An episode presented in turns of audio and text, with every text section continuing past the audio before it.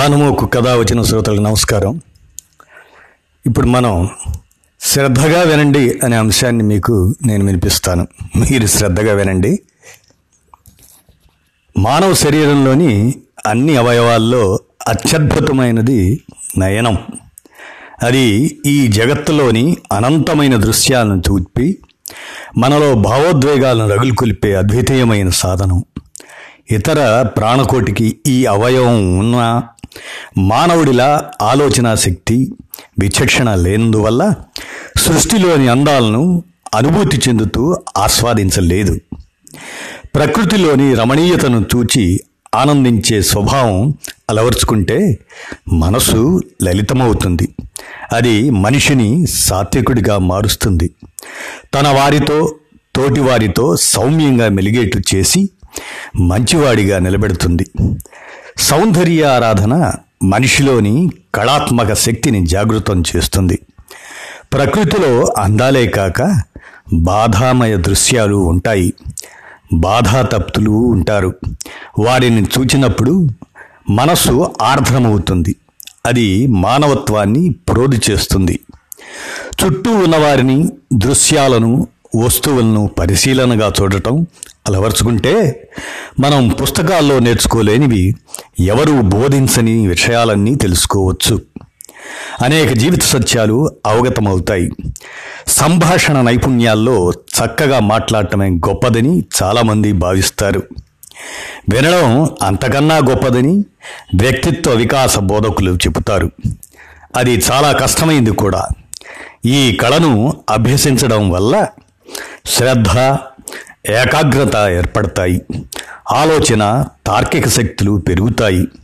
సహనం అలవడుతుంది. మనం బాగా మాట్లాడడానికి శ్రవణం ఎంతగానో దోహదపడి అందుకు మనల్ని సమాయత్తం చేస్తుంది. ఎదుటివారు చెప్పేది శ్రద్ధగా వినాలి.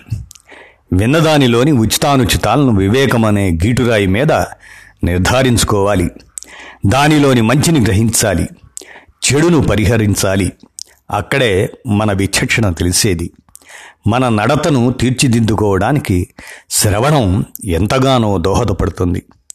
పెద్దలు చెప్పే మంచి మాటలు మనసులో నిక్షిప్తమవుతాయి. అవి మనల్ని సక్రమ మార్గంలో పయనించేలా చేస్తాయి. ఇతరుల్లో ఉండే సుగుణాలను గమనించాలి. వాటిని ఆచరించే ప్రయత్నం చేయాలి. విద్యాధికులైన వారి నుంచి వినయం నేర్చుకోవాలి. ఎంతో విద్వత్తు కలిగిన వారికే ఇంకా నేర్చుకోవాల్సింది ఎంతో ఉందని తాము తెలుసుకున్నది ఎంతో స్వల్పమన్న విషయం అనుభవంలోకి వస్తుంది. ఈ విషయం మనసులో నిలుపుకున్న వారెవరూ అహంకరించరు. ఒద్దిగ్గా ఉంటారు.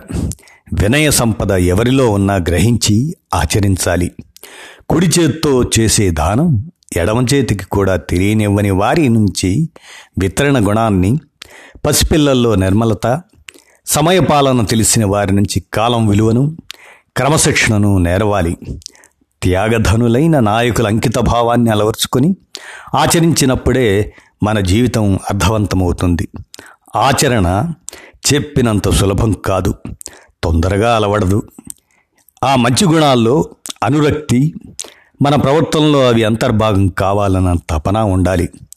ఇతరులకు ఏదైనా చెయ్యమని చెప్పే ముందు ఆచరించాలి. చేసి చూపినప్పుడే మాటలకు ఔన్నత్యం ఏర్పడుతుంది. నైతికత వనగూడుతుంది. సాధికారత వస్తుంది. ఆచరించి ఇతరులకు చెప్పేవారే ఆదర్శ పురుషులు. అలాగే మనం ముఖ్యంగా ఈనాడు ఈ పోడ్కాస్ట్ అనేటువంటి అంశాన్ని మనం ఎలా దీన్ని వినడానికి సాధనంగా ఎలా తీసుకున్నాం అనేది దాని యొక్క ఉపయోగం ఏమిటనేది కూడా మనం ఇప్పుడు తెలుసుకోవడానికి ప్రయత్నం చేద్దాం. ముఖ్యంగా ఇప్పుడు నేను ఎంచుకున్న ఈ ప్రక్రియ పోడ్కాస్ట్ అనేది డిజిటల్ ఆడియో ఫైలింగ్ అన్నమాట. ఇది ఆధునిక సాంకేతిక సౌకర్యం.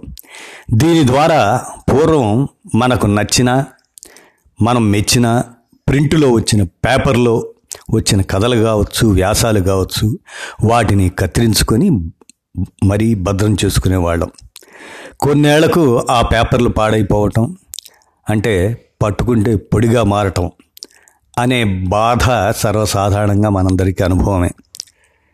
ఇప్పుడు నేను అవలంబిస్తున్న వినియోగిస్తున్న ఈ ప్రక్రియ ద్వారా అదే పోడ్కాస్ట్ డిజిటల్ రికార్డింగ్ వల్ల నచ్చిన విషయాలు అవి కథలు వ్యాసాలు వంటివి నేను చదివి రికార్డ్ చేయటం వల్ల ఒక ప్రత్యామ్నాయ సాంకేతిక సౌలభ్యాన్ని అలవర్చే ఏర్పాటు చేశాను. ఈ ప్రక్రియ శాశ్వత తత్వం రూపుదిద్దుకున్నట్లు కావడమే కాకుండా నేను చదివిన వాటిని ఆసక్తి ఉన్న మిత్రులకు సైతం వినగలిగే అవకాశం కూడా కల్పించడం చేస్తున్నాను. ఈ పోడ్కాస్ట్ ప్రక్రియను ఉపయోగించుకొని నేను కానమోకు కథావచనం అనే బృందం మిత్రులను వాట్సాప్ గ్రూపులోను అలాగనే Mind Media the Voice of India ద్వారాను మోహనవచనం పరిజ్ఞాన హితబాండంగాను మరి శ్రోతలకు అందించడం చేస్తున్నాను. ఇప్పటికీ నాకు ఈ ప్రక్రియ చాలా తృప్తినిస్తూ ఉంది. ఈ ప్రక్రియ ద్వారా నేను దాదాపు రెండు వందల పైగా అంశాలను నేను వినిపించడం అనేది చేశాను. అవి కథలు కావచ్చు వ్యాసాలు కావచ్చు చిన్న చిన్న విజ్ఞాన విషయాలు కావచ్చు.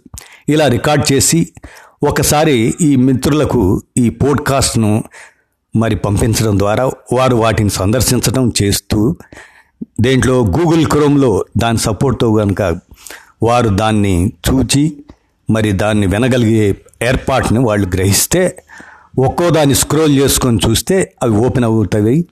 ఓపెన్ అయిన వాటిని అనగలుగుతారు కాబట్టి ఈ ప్రక్రియ అందిపుచ్చుకొని మీరందరూ ఈ పోడ్కాస్ట్ రికార్డింగ్ సాంకేతికను సద్వినియోగం చేసుకొని ప్రింట్ పేపర్లను భద్రం చేసుకోవటం కన్నా ఈ విధంగా శాశ్వతంగా పదిలిపరుచుకోవచ్చునని నేను మీ అందరికీ సూచిస్తున్నాను. ధన్యవాదాలు.